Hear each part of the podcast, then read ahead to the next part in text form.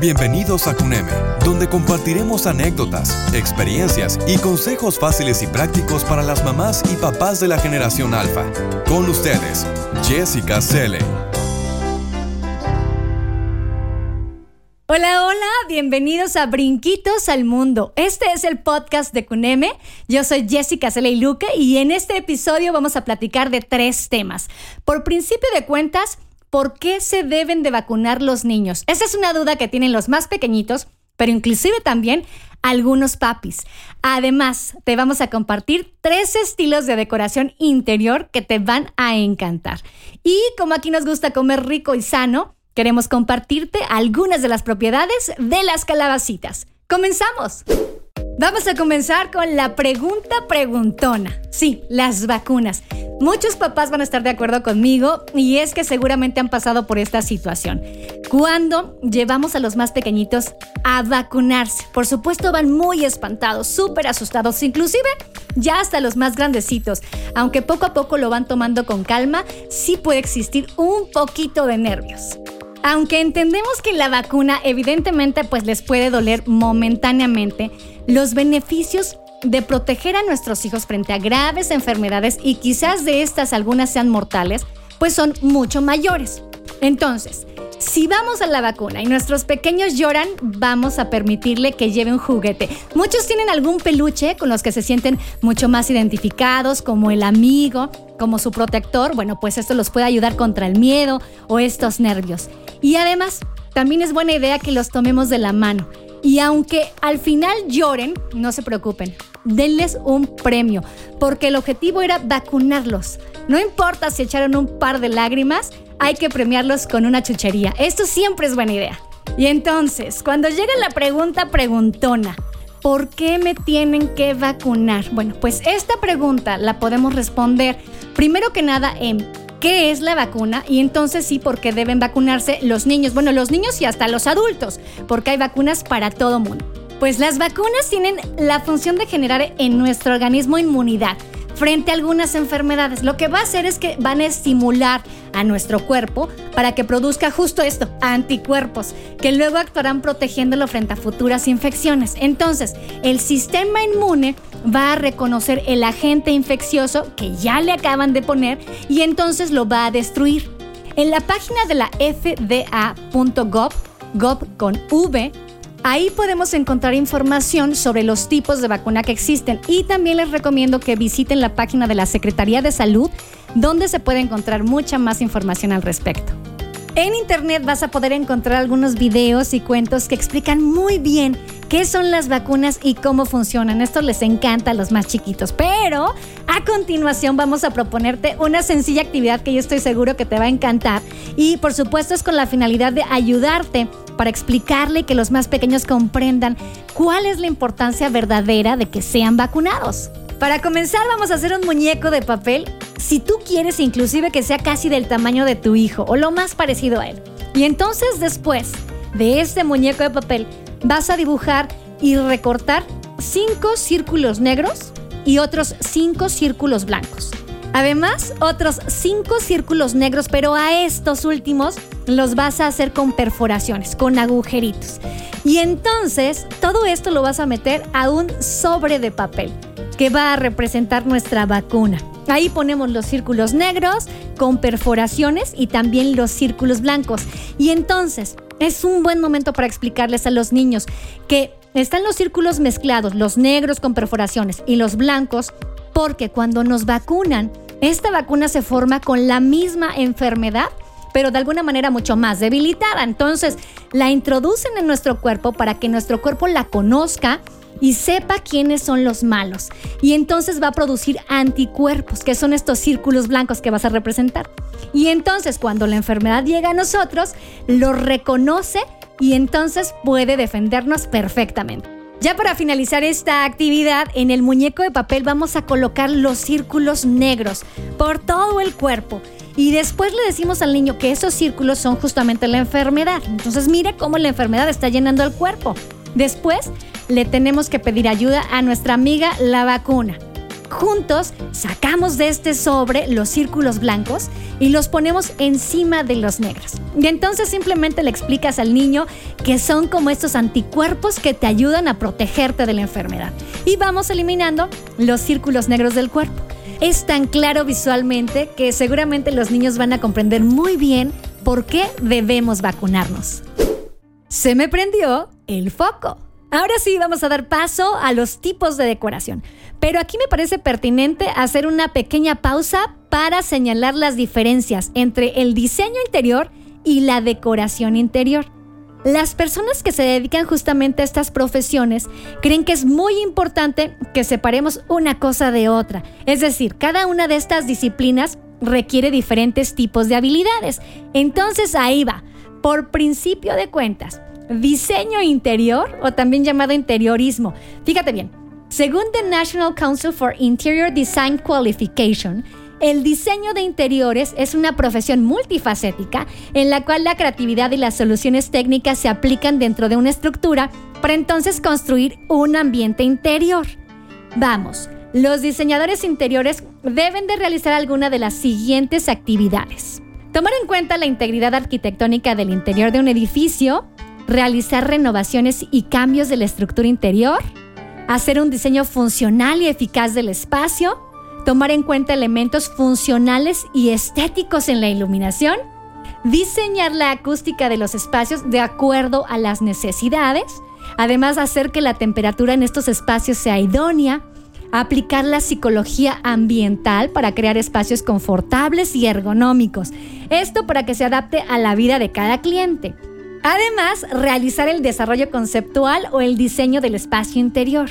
Coordinar también la mano de obra, encargarse de la obtención de suministros, supervisar el proyecto y terminarlo. Existen varios tipos de diseños de interiores. Algunos son los residenciales, los comerciales, los diseños de exposiciones, diseño espacial, diseño universal, entre muchos otros. Hasta aquí el diseño interior.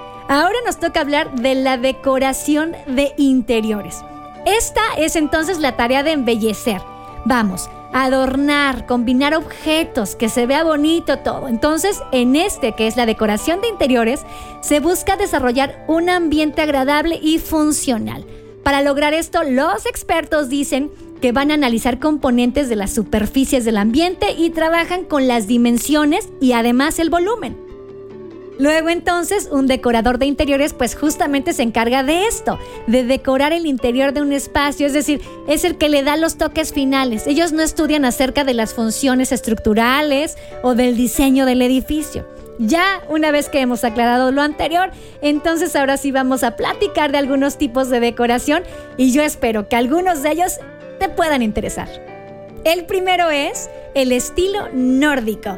Este estilo surgió en la década de 1950 en los países escandinavos. Este es un estilo que está fuertemente influenciado por las duras condiciones climáticas a las que evidentemente están expuestos a estas latitudes. Entonces imaginemos que debido al frío y a la necesidad de pasar mucho tiempo en el interior de las casas, lo que se busca específicamente en este estilo nórdico es crear espacios lo más confortable posibles y además potenciar al máximo máximo la poca luz natural que tienen en estos lugares. Entonces, para conseguir lo anterior, la decoración escandinava se sirve de algunos de los siguientes elementos para decorar en sus interiores.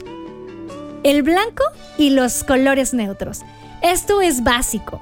El color blanco siempre es empleado en las paredes, en los techos y en los suelos con el fin de reflejar la luz natural aportar mucha luminosidad. Y es que pensemos que en estos lugares la verdad es que carecen de luz natural. En invierno inclusive algunas veces solo disponen de unas 7 horas de luz al día. Entonces el color blanco contribuye a que creen espacios más diáfanos. Con esto se ve mucho más amplio. En cuanto a los textiles, se requieren cálidos como las pieles, la lana y el lino. Estos son ampliamente utilizados en los hogares nórdicos y nos aportan mucha calidez y mucho confort. La madera justamente en estos lugares es excelente por ser aislante térmico. Entonces esto nos aporta calidez a la vez que nos permite ahorrar mucho en la calefacción. Y la madera se utiliza en colores naturales, en tonalidades claras, como el pino, el roble, el arce y la haya. Y los muebles son sencillos en sus formas y su función que sea de gran capacidad para almacenar. Ahora vamos con el estilo minimalista, que así justamente como se nombra, este estilo busca simplificar al máximo y prescindir de elementos que no resulten esenciales.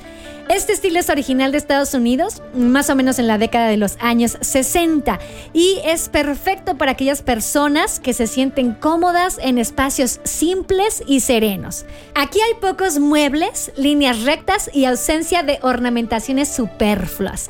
Pero, aunque suene muy sencillo, sí se busca crear un estilo que apueste por ambientes en los que se destile calidez, belleza y simplicidad. En este estilo minimalista se busca reducir al máximo todo aquello que tenga que ver con elementos artísticos.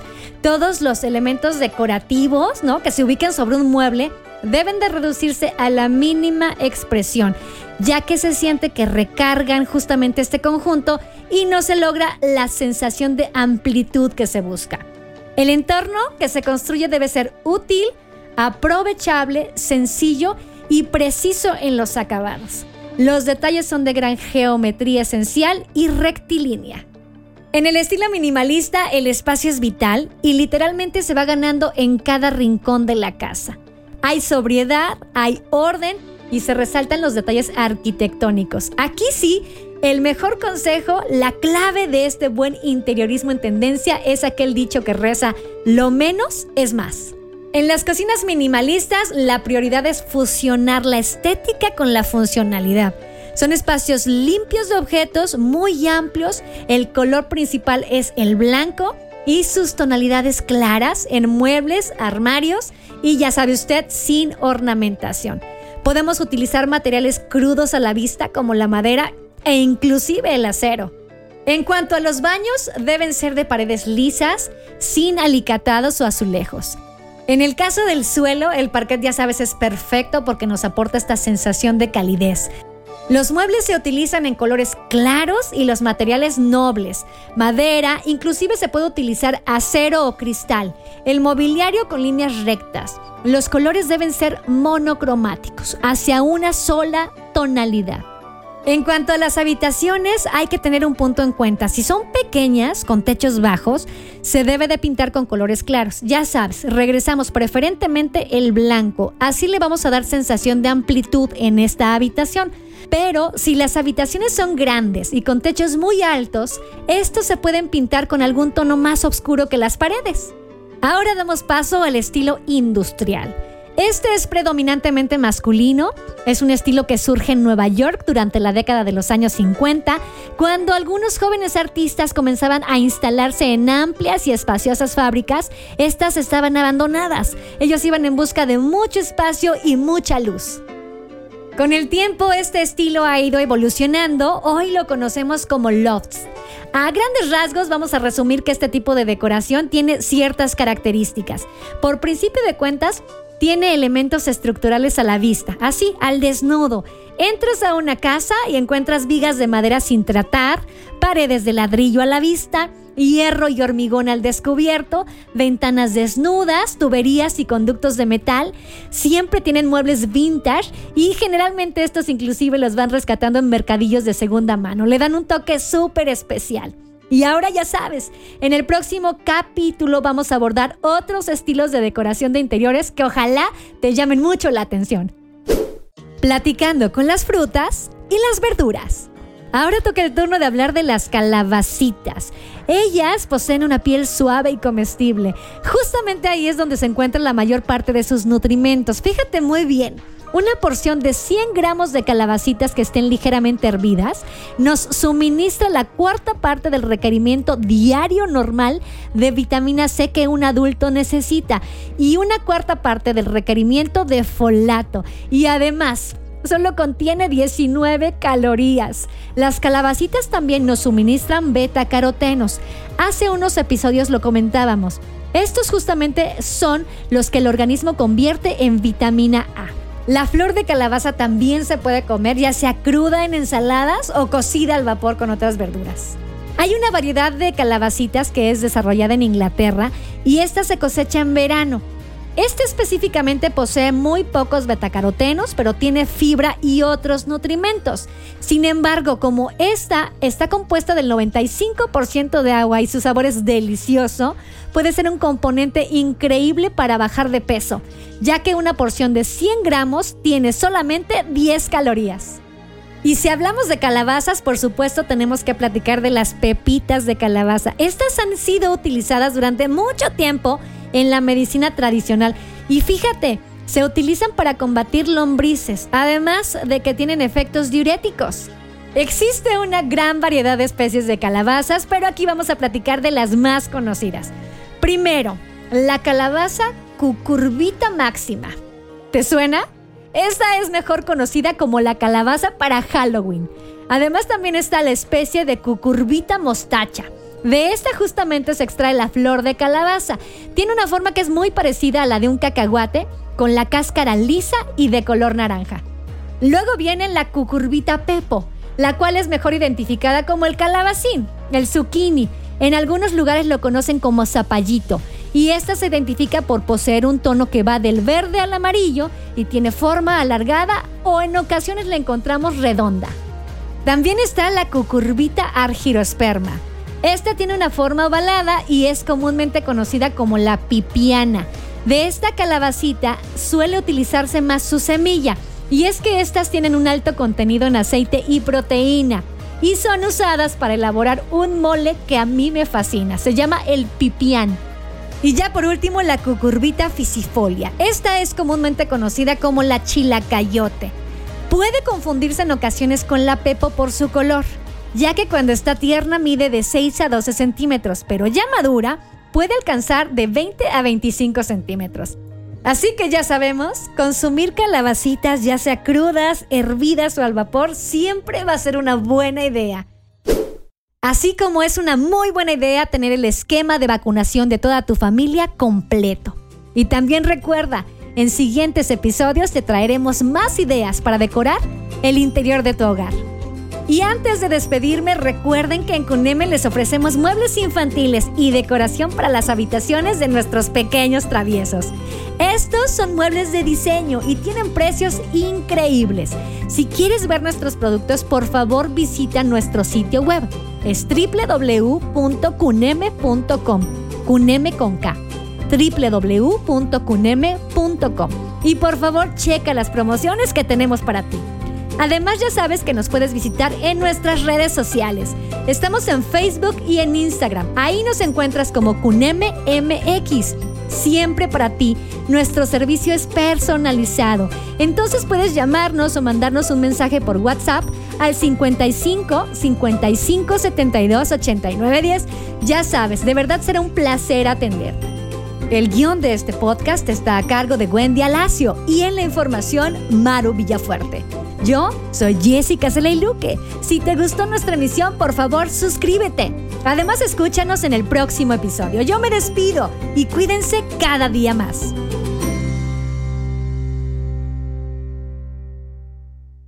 El podcast de Cuneme es una coproducción con defrag.mx.